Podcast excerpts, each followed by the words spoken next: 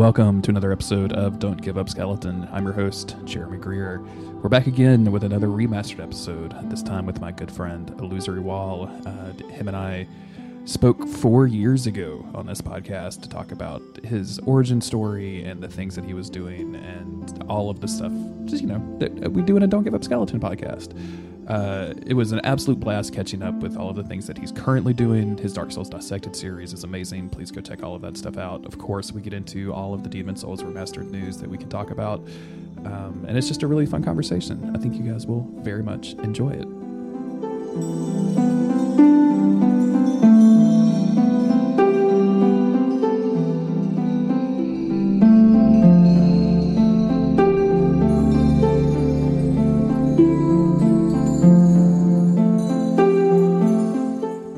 Dark Souls. Dark Souls, yeah. Um, it was wild listening to a conversation that we had almost exactly four years ago.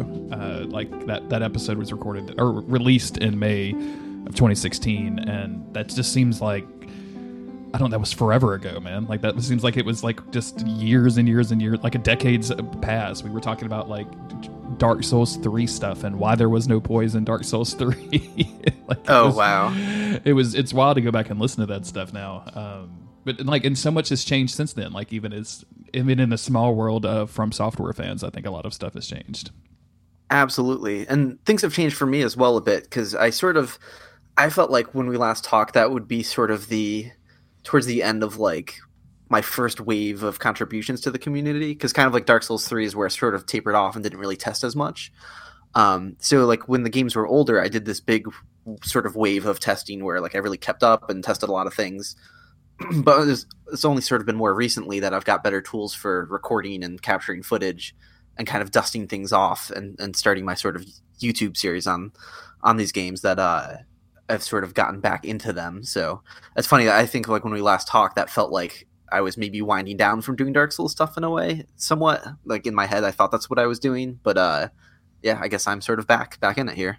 Yeah, you've been doing the uh, dissected video series for a while, mm-hmm. um, which has been like some of the primo Dark Souls content to come out. I have uh, almost entirely fallen off of Souls YouTube, like.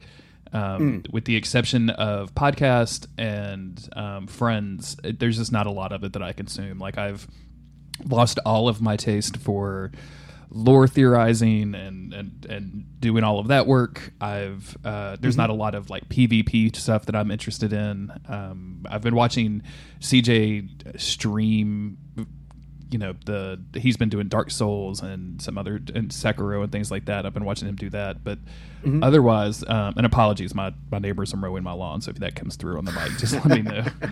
Um, but otherwise, I just I just kind of have lost a lot of appetite for it, and I think that's um, a lot to do with Dark Souls three and not really gelling with that game the way that I did with the previous games. It was with Sekiro coming out, and as much as I like that game, there's just not being a, a, lot of depth to it that I came to expect from like the Dark Souls series and mm-hmm. Bloodborne, mm-hmm. and just kind of being like, yeah, I'm kind of done. And I think that was a you know, for, for, me personally, it was one of the reasons why I stopped doing Don't Give Up Skeleton and things like that. I mm-hmm. just didn't have a lot of appetite for it. How, how are you feeling in 2020 about From Software and Souls fandom? And what are, what are you doing? Like, are you, what's, what's going on with you? okay, so well, in terms of like fandom stuff, actually, I think I feel somewhat similar. I mean, I did really enjoy playing through Sekiro, but like I only played through it like one and a half times, if that says anything. Um, Dark Souls three, again, I only played through that game once, really and uh, I sort of felt similar, like lore wise. Like I just kind of lost interest in like how it connected to Dark Souls One, and that sort of like swept the rug out from underneath the game in a way where I didn't feel as invested. Um, but there were still individual aspects about it that I really enjoyed, and more recently, a debug mode for both Dark Souls Three and Sekiro have been released. Um, and so that's sort of getting me back and being like, okay, well, what can I look at in these games? Because uh, I'm still always interested in the mechanics and what's going on under the hood, uh, even if I'm not quite as wrapped up in it as I am with some, you know, like something like Dark Souls One or Demon Souls. Um, so the release of those things has had me sort of been looking at, into those games again, um, and I've already planned some uh, video ideas for Dark Souls Three. So I, I'm sort of getting pulled back in now just because of the tools that are available. when you say that they've been released, uh, the Dark Souls One debug build, I remember kind of famously being just accidentally published on Steam Accidentally, for like, for like yeah. a day or something, and people grabbing copies of that. What? Where are these debug builds coming from? From Sekiro and Dark Souls Three? Uh, this is just like hacking wizardry from the community. Nice. Um, so I don't even really know or fully understand the backstory, but it's it's definitely not the same thing as Dark Souls One, where like that was just straight up given to the public by accident. Uh, this is a community undertaking. gotcha. Um, the uh, the the debug modes are like, especially for Sekiro are like really janky right now. Like you have to, I think you have to run the game like in windowed mode, otherwise like the text from the debug overlay will like display everywhere but inside the game. Like if I'm looking at like folders on my computer, like in Windows, I see like like text from Sekiro crap like on the screen. I'm like, what the hell's going? And it's like flickering. Um, it's awesome. and there's like there's a lot of weird stuff but even just small things like i was really curious in sekiro about like well they replaced like they have this like balance system or whatever it's called um, and i was always curious before and I'm, I'm sure i'm not the first person to have looked this up or figured it out by any means but um i always wondered before i'm like what is that using like is that using poise like is that using stamina from the past games uh, actually turns out it's just using stamina so like the the poise you have like what's you know essentially infinite stamina in Sekiro, but that was re- that was used to replace the uh, or I should say it was replaced by the balance system. It's actually just stamina behind the scenes. Oh, interesting. So there actually is stamina in, in Sekiro because uh, that was. I remember playing through it and uh, getting to the Madame Butterfly fight and like doing the thing that I would do in Dark Souls, which is like you know closing in, hitting a few times, and then backing off, and then we're like, wait, what am I doing? like I don't have stamina. like I could just Yeah, keep it- going. What am I doing? Yeah, it's just it's just balance. Like I, I figured it sort of had a 50-50 chance. I'm like, did they use poise for that or did they use stamina? And it's cool being able to fire up DO. I can see like the numbers behind the scenes. Like, oh yeah, that actually is your stamina stat. That it makes up balance. I thought that was kind of neat. What did you? uh How did you feel about Sekiro's kind of departure from? Like I, I don't I don't think anybody nowadays is really calling it a quote unquote Souls game. Um, Mm-hmm. Like even in the like I think you can call Bloodborne a Souls game. Like it has shares a lot of DNA, but Sekiro is such a vast departure from what they were what they had been doing up to that point. What I mean, what, what, how did you So- gel with it? I, I, I quite enjoyed it, but it still is a separate thing for me. Like my heart really lies with like the RPG aspects of the past Souls games. Like I love building a, a character class, having tons of different stuff you can equip.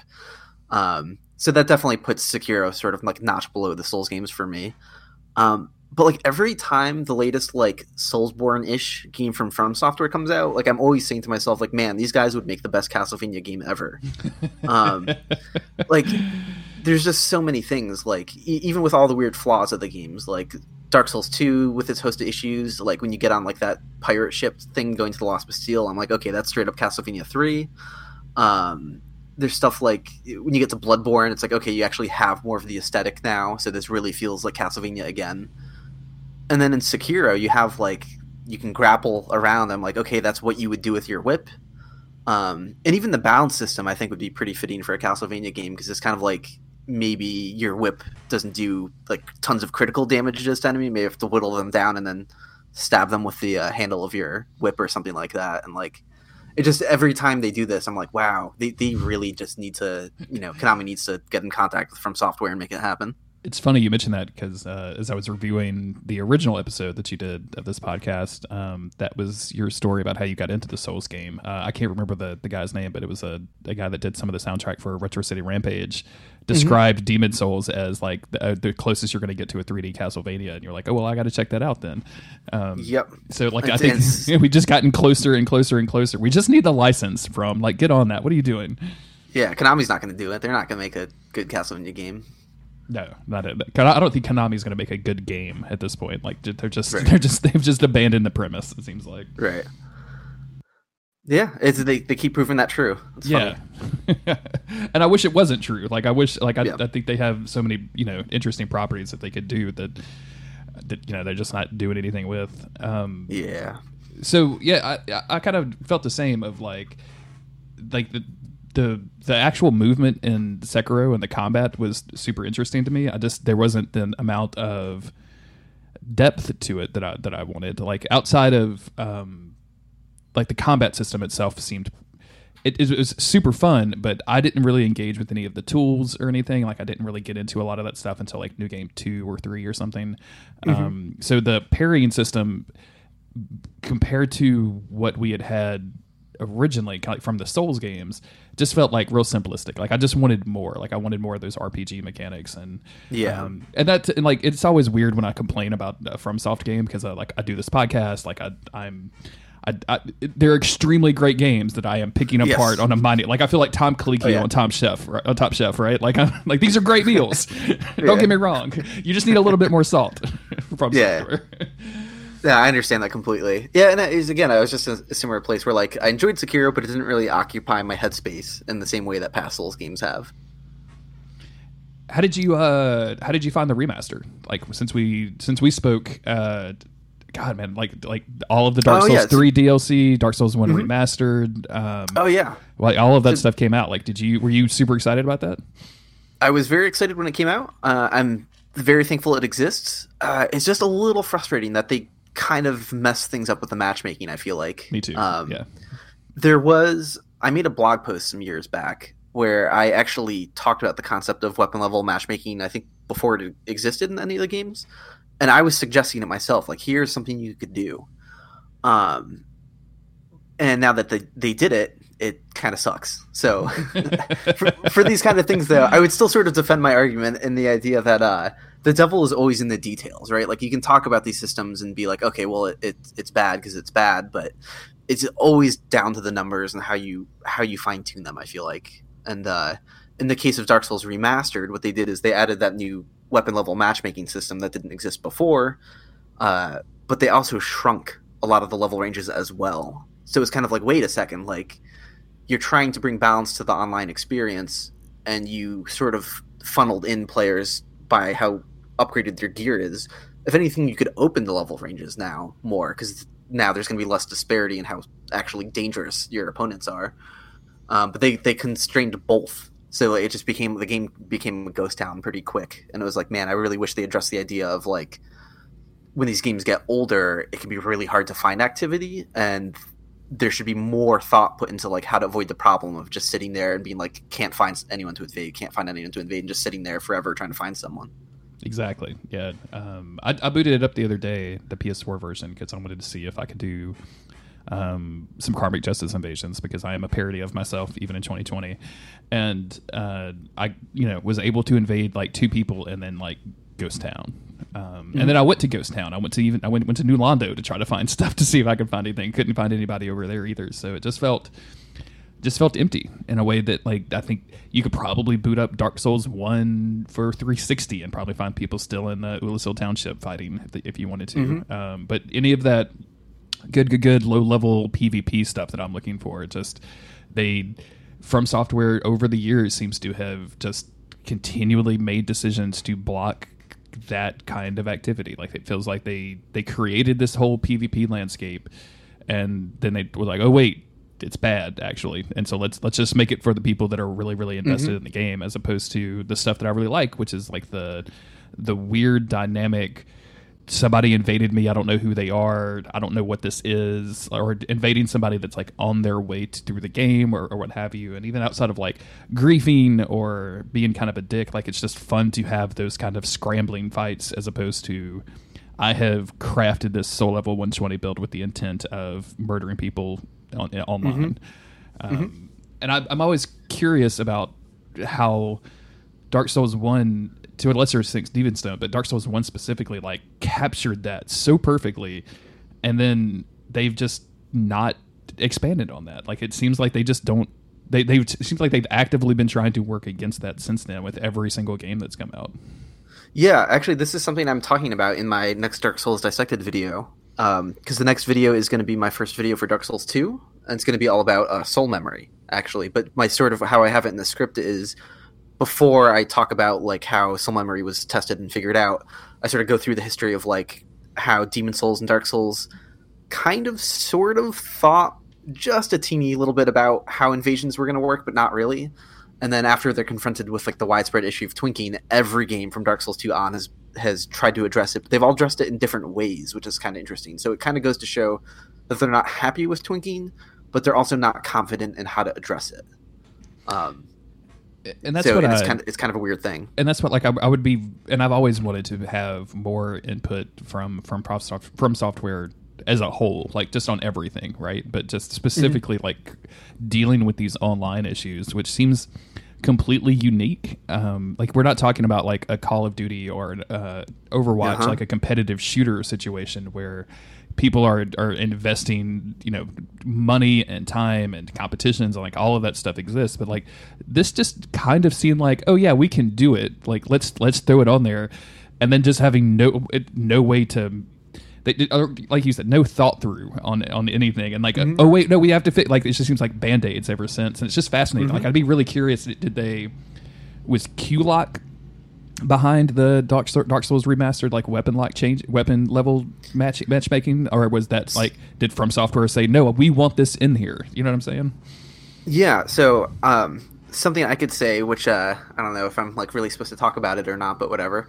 Um, I heard, and I I can't see where this information came from, but I sort of heard through the grapevine that apparently, uh, they were reading my blog at some point. what Uh, yeah, and and they had even considered some of the my suggestions about, I think Gravelord changes to that covenant, how to improve it. Um, and the sort of fact that that didn't follow through makes me sort of like not want to place any blame for any shortcomings on the devs uh, of the remaster. I would say probably more likely the publishers just kind of were like, nope, you have a limited time and budget and don't change too much, and you know make a few quality of life changes, and that's that's all you can do. Uh, so I think the devs themselves were contemplating more ideas and were interested, and just probably could, couldn't get to it. Um, again, this is sort of a, a rumor that's come to me secondhand, uh, but uh, so I can't like truly verify that. But that's that's sort of what I've heard. But on the same token, again, if they dug up my suggestions for weapon level matchmaking, uh, if somehow I'm the reason that exists in Dark Souls Remastered, my bad. Um, but uh, I know I don't, I don't know though that that was introduced to Dark Souls three weapon level matchmaking, so they probably did just carry that over from there. Well and it's you know now now everybody can blame you though so that's like everybody who listens to the podcast please add illusory wall on Twitter tell them how tell Yeah. them how you how you feel about it Yeah. it, it, it's funny to me because like I'm not going to say weapon level matchmaking is in Dark Souls Remastered because of me, but there's a non-zero chance, and like that is really fascinating to me. So no, that's great. And I, you know, I wish that um, I'm, I'm always curious how much people listen to the the fandom of the things that they create.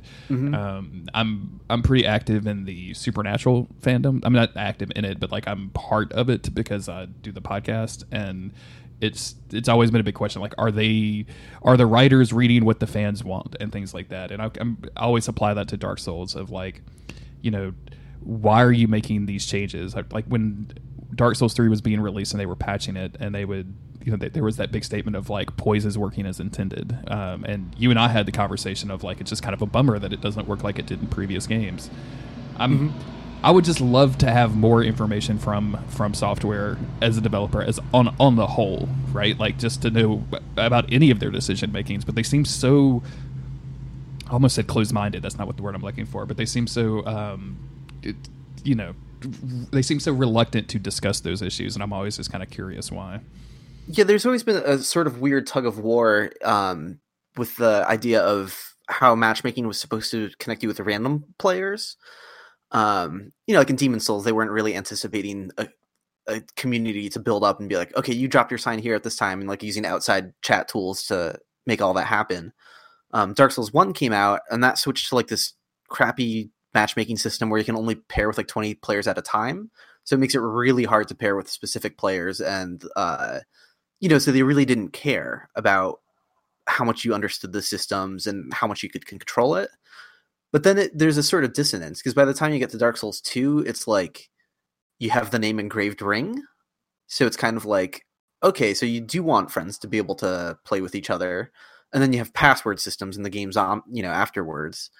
And so it's just this weird sort of like back and forth between like they don't want players to have input or really know what's happening or be able to be in control of this random matchmaking but actually they kind of make concessions for that as the series goes on so it's it's in a weird place yeah it's it's like they definitely started like i mean if you remember in the 360 days if you were in a voice chat on the Mhm. 360, you would boot Dark Souls and it would kick you out of the voice chat. Like Yeah. they very specifically were going for a thing, and I think as the games have gotten popular, they've just been like, no, no, we we actually do need a modern matchmaking system. Like it's ridiculous to try to hide somebody's sign underneath the barrel so they Yeah. can get picked up by somebody else or, or whatever. All of this has, has got me insanely curious because you know this week. Dark Demon Souls Remastered was announced with Bluepoint doing Yes. the, the remaster for the PlayStation 5 and the amount of dialogue going back and forth on, on Twitter and I think on Souls various Souls places are is it's been kind of fascinating. And I've seen people go from completely elated to, really you know just just very very wary of this port versus not a port but this this build a remaster um, to exactly the opposite of being very wary of it and then seeing screenshots and then getting very excited. All of these questions like demon souls is so unique with the online servers and things like that i'm, I'm super curious how how much from software is involved in if any if or what if any you know specific goals that they gave Bluepoint of you know we want to make sure that world tendency is in there things or whatever those examples are like I'd I'm fascinated with the idea of how they're going to replicate this game on a modern console. Oh yeah, I'm super super excited for it. Um, like some people, I had a few reservations about like eh, maybe that character design is like kind of a step down in some ways, but like overall, like dude, this is so cool. Like I, I'm I'm just so excited for this, and uh, yeah, it'll be interesting to see what changes happen. I'm fully like of the mindset like, and again, maybe uh this is a bit of me being spoiled and having access to a computer that can emulate the game okay. Um, but I feel like you know we have the original version of the game, and as you know, the price of a good gaming computer drops relative to what's needed for Demon Souls. Like people can always just emulate it. Um, so I'm fully on board with them going in, changing whatever they want to change, whatever they need to change. Um, I would love to see, and I don't want to get my hopes up too much, but I would love to see World Tendency just like go crazy. Um, I would love to see things like changes into the environment happen. Uh, in the trailer for it, they show uh, like the Shrine of Storms looking a bit more on fire, where you see the skeletons, and then like when you get to the the boss, is very like rainy. And it would be cool if like stuff like that changed, like if the environment got like more messed up, the darker the world tendency was. Um, you know, there, there's so many things they can do, and uh, I just I really hope they just say like, eh, who who cares what the how, exactly how the original was? Like, let's just f- fix this. Sinclair Lore on Twitter had a what I'm sure was just a joke, but I can't stop thinking about it, which is like as your character or world tendency gets darker, the more the graphics become like the original version of the game. I'm just fascinated by like this, you know, beast of the machine that is the PS5 showing you like some really crudely animated skeletons in 4-1 or whatever. Like I just like it just because you, you've killed yourself or you killed a boss or whatever it is. Like it just fa- mm-hmm. fascinated by the idea. I um Uh, that'd be hilarious. if like the the language around this this remaster like if you go back to some quotes that bluepoint made um, after shadow of the colossus came out they started talking about like we're going to like this is more of a reimagining and like on our next project it's going to be a complete reimagining and if we are doing that then i want them to go all out with the online stuff Yes. like i want i want world tendency to be what I envisioned it for Bloodborne. Like you mentioned, like changing the level. Like w- what I wanted for the Bloodborne Insight system was like I want I want to feel like I am going crazy, almost like the um, Mhm. the weird insanity effects in um, Eternal Darkness. Like I, I wanted that kind of thing. So like if we're going to if we're going to completely reimagine Demon Souls, like let's fucking do it, boys. You know what I'm saying? Yeah. like let's go. Absolutely. And like something else I like would hope to see is like just change the mechanics a bit too. I mean, it would be interesting to see like Dark Souls 2 had uh, dual wielding, Dark Souls 3 had like the power stance thing. I wasn't really crazy about power stance, but uh I don't know, I just feel like those other games added more and like there's no reason to not experiment and just like give the game new and different things. Do you think there's a chance that they completely ignore the online component of Demon Souls? No, no way. They that would be really screwed up and that would have a big huge backlash if they leave that out. Um I think I think that has to be in there. Um I would hope that they keep the old monk the same. Uh, what's so great about the old monk, uh, I guess spoilers for anyone who doesn't already know, that's the boss fight where another player in PvP can be summoned into the fight. Um, the key difference from some later Souls stuff is that they're summoned in as the boss, not like an NPC that helps the boss. Uh, so that leads to some kind of interesting scenarios where like if the invader just wants to give the host a win, if they just want to keep like spamming gestures, like they can do that. Uh, so it's kind of like a risky decision from a design standpoint where you're like, okay, this player is going to take on this boss now, and then it might be a really goofy experience potentially. Uh, but I feel like they should just go all in and just keep that as it was because like it's so cool being able to have the autonomy of like behaving as a boss how you want. I um I'm, I'm just like I'm I'm so on fire with curiosity about this because there's so many weird unique things that make Demon Souls what it is and either I want that replicated and available to me at all times or I want somebody to take that those unique original ideas and just run with them, right? Like I either want the game as it is on my PS4 or PS5, or I like I'm, I'm really hoping that Bluepoint just gets crazy with it, like and goes and does mm-hmm. some extremely weird stuff. Like the idea that there was a leaderboard in Demon Souls. Like I don't think that mo- a lot of people even really realize that. Like there's a yeah. place that you go in the Nexus and you can look up and compare your build to other people. Like it was insane. Yeah, the, the, the Pantheon it keeps some cool stats. Yeah, and, uh, that's that's something else I'm going to be pointing out in the Soul Memory video is. Uh, the Pantheon actually keeps track of, like, for the players that it shows in there, the total amount of souls they've ever acquired and uh, that's not something you think to look for. The games have been keeping track of that number like since the start. That's wild. That's insane. Yeah. I, uh, I got a notification from the uh, community run Demon Soul server um, the other day that they've added some sort of crazy stats in there. So I'm, I'm wondering if they're like kind of data, you know, data mining that stuff and you know putting that, surfacing that some, somehow to the player. And I'm super curious about that. I need to log into that pretty soon. Oh, cool. Yeah, I didn't really, I missed that, and I haven't really heard anything about it. But yeah, I imagine you know, it's since it's their own private server, they could sort of uh, gather those sort of stats. That's awesome. Yeah, I'm just kind of curious how it works from like even just a basic UI perspective of how they're you know intercepting commands mm-hmm. or, or however they're doing that. I'd be super curious about. So. Dark Souls 2 was the one weird game that like did a bunch of like stat analysis back yeah. in the day. Um, it had that website where like it kept track of like play not, not just like the monument of Majula that had like total number of player deaths, but I think it like logged player deaths by like area and like how many how far into the game like certain player base has gotten, like how many bosses they've taken down. And I want to say and, it had like popular weapons that website did at some point.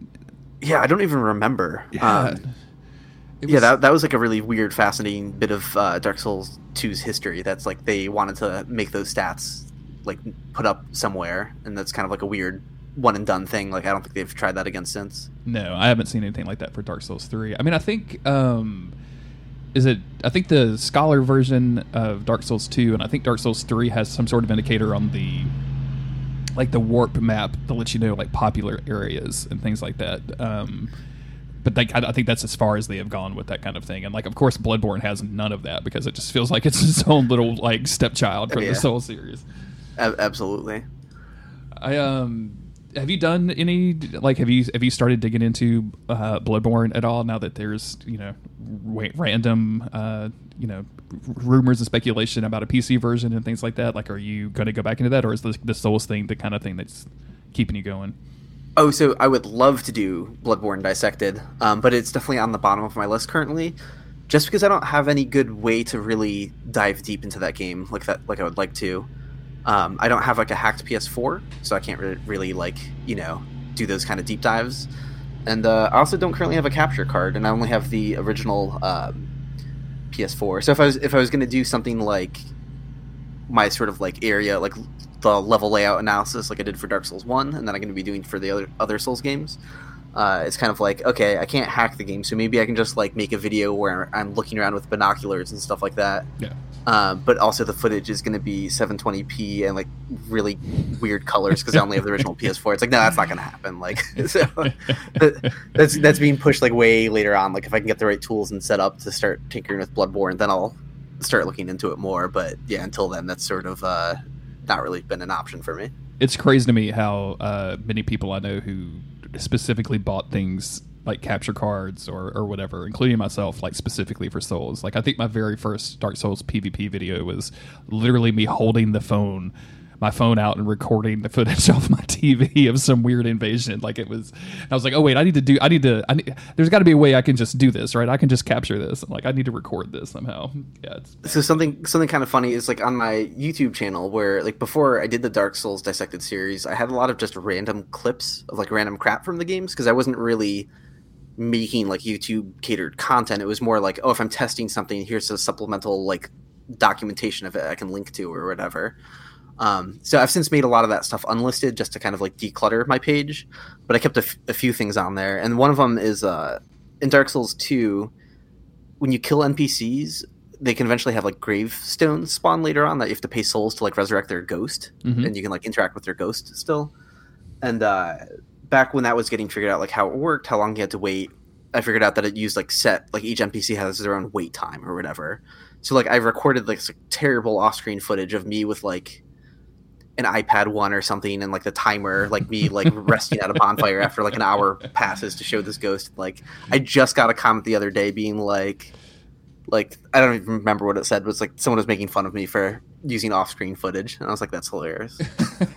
hey, people have to start somewhere. Random YouTube Yeah. commenter, go do your own thing. oh Yeah. man, that's hilarious. I, uh, I like. Are you are you still primarily pretty much focused on the Souls games? Like, have you had the urge or the desire to do this with any other game series, or to to delve in and kind of figure out how things work? So I don't know. I've been debating it in my head because I definitely want to talk about other non-soul stuff. Um, I don't know if the dives would be necessarily as deep in the same kind of way. It would probably be framed a little bit differently. So I don't know if I would keep the dissected name necessarily. Um, but like the first thing off the top of my head, there's a game called uh, Mr. Gimmick, which is like the, which is where my like avatar and social media comes from.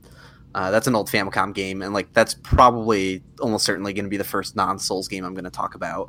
Uh, so yeah, I'm, I'm definitely going to branch off, and it's probably going to lean towards uh, retro games. Excellent. Yeah, because you guys are still doing the podcast, right? Like, I know, I know it's like not on a regular basis, but you're still putting out yeah, a it's music podcast. it's it's sort of been like semi hiatus of like longer waits between episodes and just kind of doing it when we can.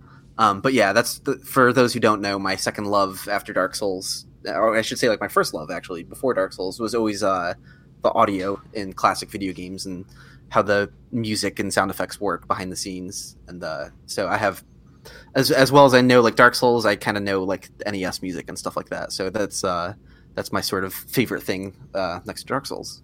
Yeah, and then if anybody has even like a passing interest in that kind of material or how how any of that stuff is made, definitely go check out the podcast. I'll put a link in the show notes because oh my god, like it's it opened my eyes. Like I've I've always been one of these people who consumed a lot of music, but I'm I'm not very musically talented myself, so I, it's I don't understand how people write songs. Like even to this day, like I just don't understand how that works. so like hearing you know um, you and your co-hosts talk about you know how these tools are used especially like when you get into the math stuff when they're actually like writing programs essentially to r- create mu- to get out- output out of this device is just fascinating to me Oh yeah, I love that stuff. There was so much creativity with like the thing I sort of always point to with old Nintendo games is like the sound is really simplistic, right? Like you can look at like oh, there's square waves, there's a triangle wave, there's a, there's a noise channel. Um, because of the extreme limitations, you'd expect it to all kind of sound the same, and it sort of does from like a from a distance. But like there have been times where like I've fired up the soundtrack to a Nintendo game that like I didn't really know anything about. I just sort of like dug into a random archive, clicked on it, and it's like I can identify in some cases the composer or the company that made this without knowing anything else about it, just based on the way it sounds. And there's really that level of detail in like how they crafted the sound design. Um, so there's like a lot of subtle and weird stuff when it comes to that sound design, and that, that really just fascinates me. I'm um is you know going back to dark souls or going back to the soul series a little bit um that was one thing that stuck out to- to me on the demon souls trailer is just not having that original soundtrack um number one, like how fast do you think people were trying to mod that in? I mean, I know it's PlayStation Five, but but like that's the would- would be like one of the first things I would want to do. Uh, and number two, like how how did you? Obviously, it's just the one song, so like we don't really know what the rest of it sounds like. But it's the, the soundtrack for Demons is so iconic that man, I just I. I really hope they can just figure out the licensing and like give me an option t- for the original soundtrack. You know, That would be so cool if they had that as an option. Um, you know, I wouldn't necessarily expect them to, but yeah, I'm the, I I love the Demon Soul soundtrack. Um, on the jankiest side of it is like the really cheap, obvious like synth patches sometimes where it's like, okay, that's not really not a real instrument. Um, but that's just sort of par for the course for the era, you know, like, mm-hmm. and the, it sounds awesome and has a great vibe. And what I love about the Demon Souls soundtrack is how simple it is compared to the later Souls soundtracks. Um, you have, I think, the biggest distinction is like sometimes you have songs where you listen to it and you you can be like, hey, there's maybe like six instruments in this entire song. Like it's not some huge, crazy orchestration. And the Souls games have tried to go bigger and bigger and bigger in their sounds, and it's kind of like, I love the fact that like this track might be like a harpsichord and an organ and this other thing like in the trombone or whatever the hell. And uh that sort of like smaller approach to the set like i hope they keep that intact. Um, i would love to hear some songs where it's just like it sounds like a small group of musicians playing to the boss. Or if failing that they can put the original soundtrack in, just like keeping true to that spirit and like not not re-recording it with a forty-seven thousand piece orchestra or what have you, but like right. really really keeping that simplicity to it. It strikes me that uh, that this talking about the soundtrack to Demon Souls is it's almost kind of a microcosm of what makes Demon Souls unique, like that simplicity, the the kind of weirdness, and the the slight amount of jank and you know repurposing yeah. of, of material. Like all of that serves to make this like crazy, interesting, atmospheric, and and moody thing that just despite being iterated on over the last over a decade now, like hasn't really been replicated. And that's what I'm extremely curious about if Bluepoint's going to be able to capture, like looking at very specifically like that Tower Knight image that they mm-hmm. showed in the trailer and comparing that side by side as you and Sean the lore hunter and a bunch of other people have made videos mm-hmm. about like that it's so clear like it you can see everything so well that i'm i'm curious if it's going to lose some of the mood that it that the original game had. Yeah I, i'm definitely anticipating the mood to be fairly different uh, and not recreated perfectly. Um, but as we were talking about earlier like i'm kind of okay with them experimenting and making a bunch of changes. Like it's worth to see you know maybe they're going for contrast. Like maybe that area isn't going to be as moody but then maybe that'll serve as like this extreme contrast to other areas of the game that are way darker and way crazier. So um i'm sort of i'm keeping an open mind on that regard where it, i think it's just going to feel kind of like a different beast. Yeah yeah. And I, pro- I think that's probably the best approach is to treat this as a a new game, right? So because right. I feel like if I um if I if I treat it like oh I'm going to be playing Demon Souls again, like I will trip myself up with expectations versus I'm getting to play a reimagining of one of my favorite games. Like and I yeah that actually kind of opens the doors to all sorts of interesting things to me. Like imagine if Nintendo was like okay everybody gets to completely reimagine Mario One or Super Mario World, which is probably my favorite game of all time. Like like go crazy with it, everybody. Like what would yeah. come from that? Like the creativity would be super interesting to me. Mm-hmm. And it's just funny too, because like again, as I mentioned before, like I picked a few things in the in the trailer, but overall, I'm just I was so happy and so excited when they announced it. Uh, I know like the rumor was really pointing towards that for a while, but in a way, it's just like I know people have been waiting Elden Ring news for a long time.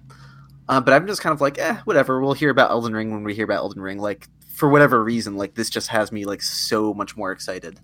Um, you know, maybe that'll change when I actually see what Elden Ring is and has in it, uh, and it's not just like a CG teaser. But uh, yeah, I was just like, everyone wants Elden Ring news, but like this was the news I wanted to hear.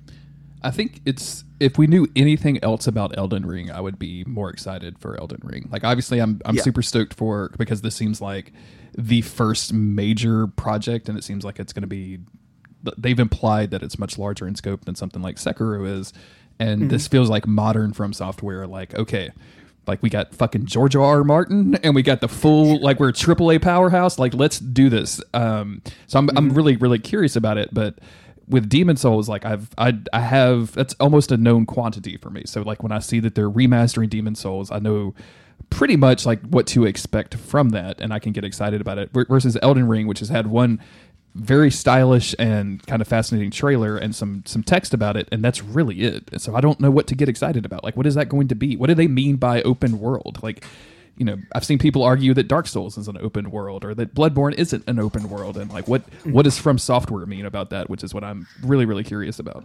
And, and it's funny too. I think we just passed the one year anniversary of that teaser uh, Yeah. Elden Ring trailer, so it's a year of silence. It, it is, and you know, I mean that.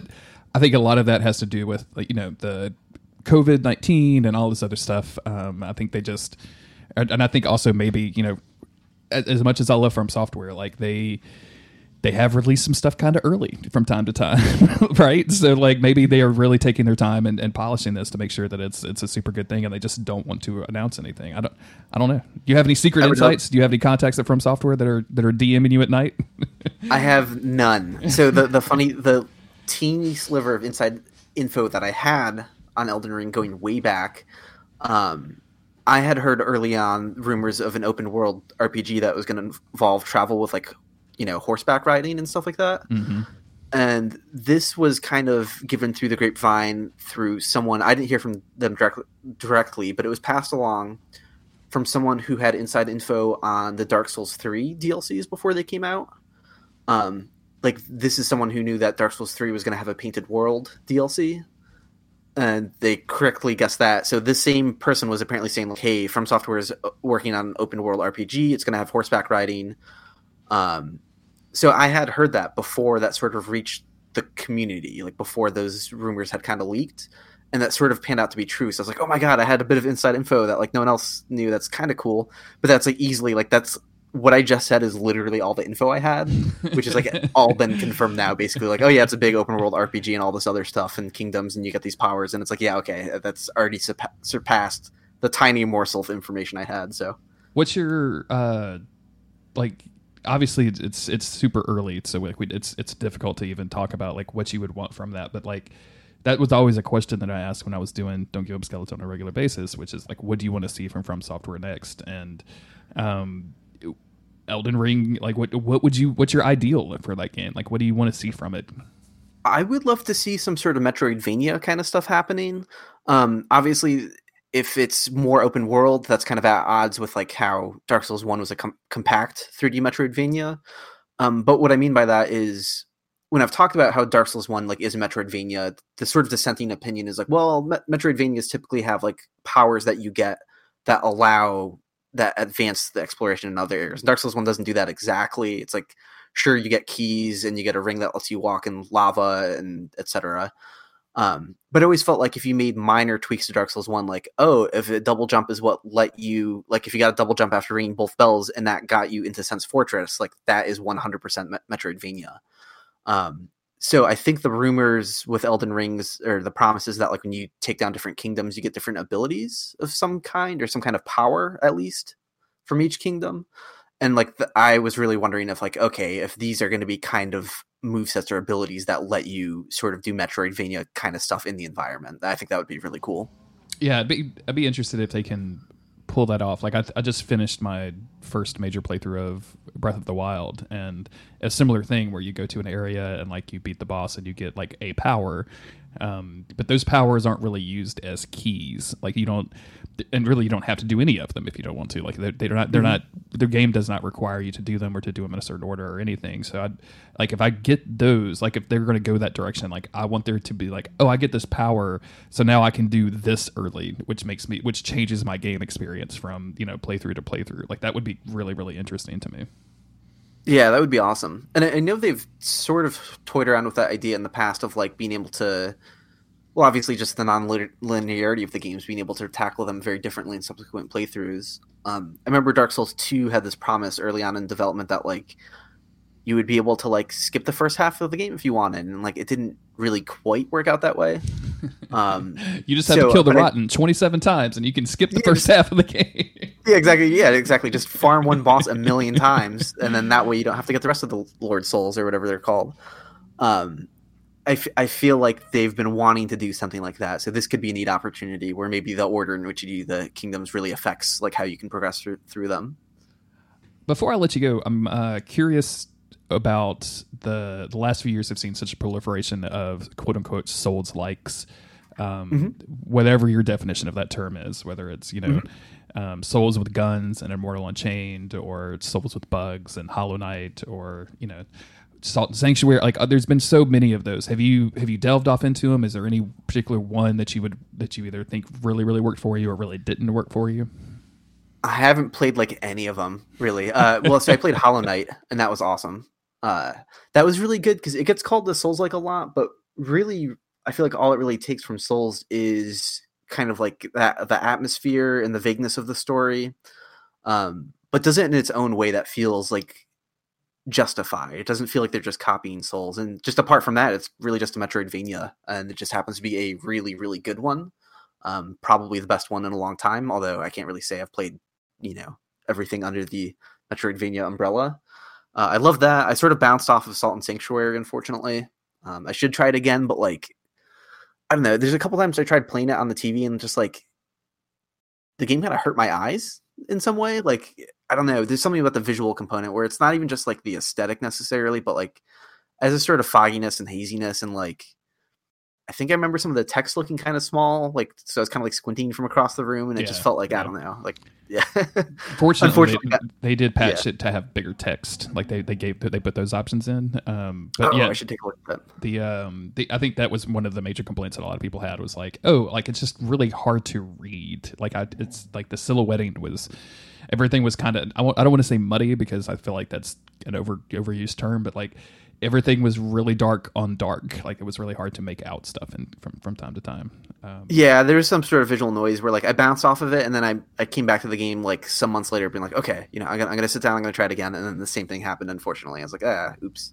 I find it Um, fascinating that the all of these Souls likes take different approaches, and then it, and uh, it, maybe it's just a gaming press thing of like everything has to be related to a Dark Souls when it comes out. But you have games like Salt and Sanctuary, which you know really dove off into the you know skill system, and then you have things like Ashen, which is like we want atmosphere and then we want level design, but they almost completely left out a complicated combat system, which is one of my big complaints about that game. So. I don't know, like that. But these these games taking lessons from a series that's been so heavily examined as Dark Souls is is just kind of interesting and, and fascinating. If not, maybe a little hackneyed at this point. Like, okay, guys, we get it. Something I have been enjoying, where it's like I get to just instead of diving deep into that world myself, is uh, Iron Pineapple on YouTube. Uh, has a bunch of videos where he he digs up like any souls like that he can find at all. Like so he gets like some really really bad games on Steam, and just does these sort of compilation videos, being like, "Hey, here's some more souls likes," and uh, those are really funny to see because some of them are really weird and really bad, and it's just kind of funny uh, seeing someone else do the the deep dive into that. Yeah, I've, I've been I follow that dude on Twitter, and um, he's I, I just need to ask him if he'll come on the podcast and talk about Dark Souls. Sometimes I've, I've really wanted to get him on the show, but yeah, like those those weird Souls likes that he comes from, he he brings up, and I'm like, where did you even find this? Like, are you just going Yeah. literally going through Steam to get this stuff? This is crazy. So yeah, he dives deep. He was like he pulled up some that were made in uh, Dreams, yeah, which is amazing. Yeah, yeah. So- I've uh, I'm fascinated with dreams. I just I wish any of that stuff looked like it, it played better. Like I feel like my problem with Media Molecule Media Molecule goes all the way back to Little Big Planet, which is like everything feels kind of floaty, and I just don't like this. I don't like the jump. like I hate to be that guy, but I don't like the jump, and all of their games have that jump, and I don't know why. it's it's the thing where I love the concept and I love the creativity and like that people can make really really awesome things with it, but I've never gotten invested to the point of like getting into those games myself. Um, so yeah, it's one of those things I sort of appreciate from the outside. Like, oh, I I think favorably of this, but I don't get invested. just like Mario Maker. Like I'm I'm real heavily into Mario Maker, uh, but I only really experience it via streaming now. I just watch other people play really hard Mario. I so. I was doing the same thing for a while, but I just fired it up again the other day. And uh, so, funny thing, I used to speedrun original Super Mario Brothers one. Um, this was way back in like 2004 or so. So this is kind of before like streaming culture kind of existed.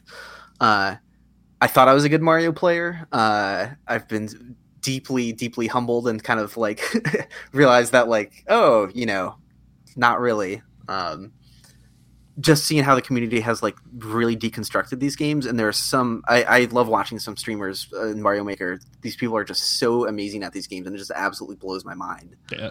um when It's they just- um, when they added the link power up to Mario Maker 2 and within I feel like 24 hours like we had like Kaizo link stuff and yeah the requirements and it, it, forced me like I was playing Mario Maker casually just with, with my Switch in handheld mode and when the link stuff came out I was like oh I can't I can't physically do this like with my hands. Like I have to have a controller if I'm gonna even approach this stuff. And I bought a Switch Pro controller just so I could be able to try to use it. Even then like I can do some of it but you know the it- especially now man like, with the you can go from a link power up to a Mario 2 power up which changes the way that you interact with things. And like Yeah. you're, you're just go you're and it's just so fast and it's so crazy. Like it's amazing to watch. Like I Yeah. I get made fun of my, one of my friends like makes fun of me. He's like why are you watching so much Mario Maker? I'm like I just do it okay? I just love it. Uh, I I'm, I'm glad you're I'm not alone on this because actually that's like one of my most watched YouTube things right now is just Mario Maker, like people playing those games.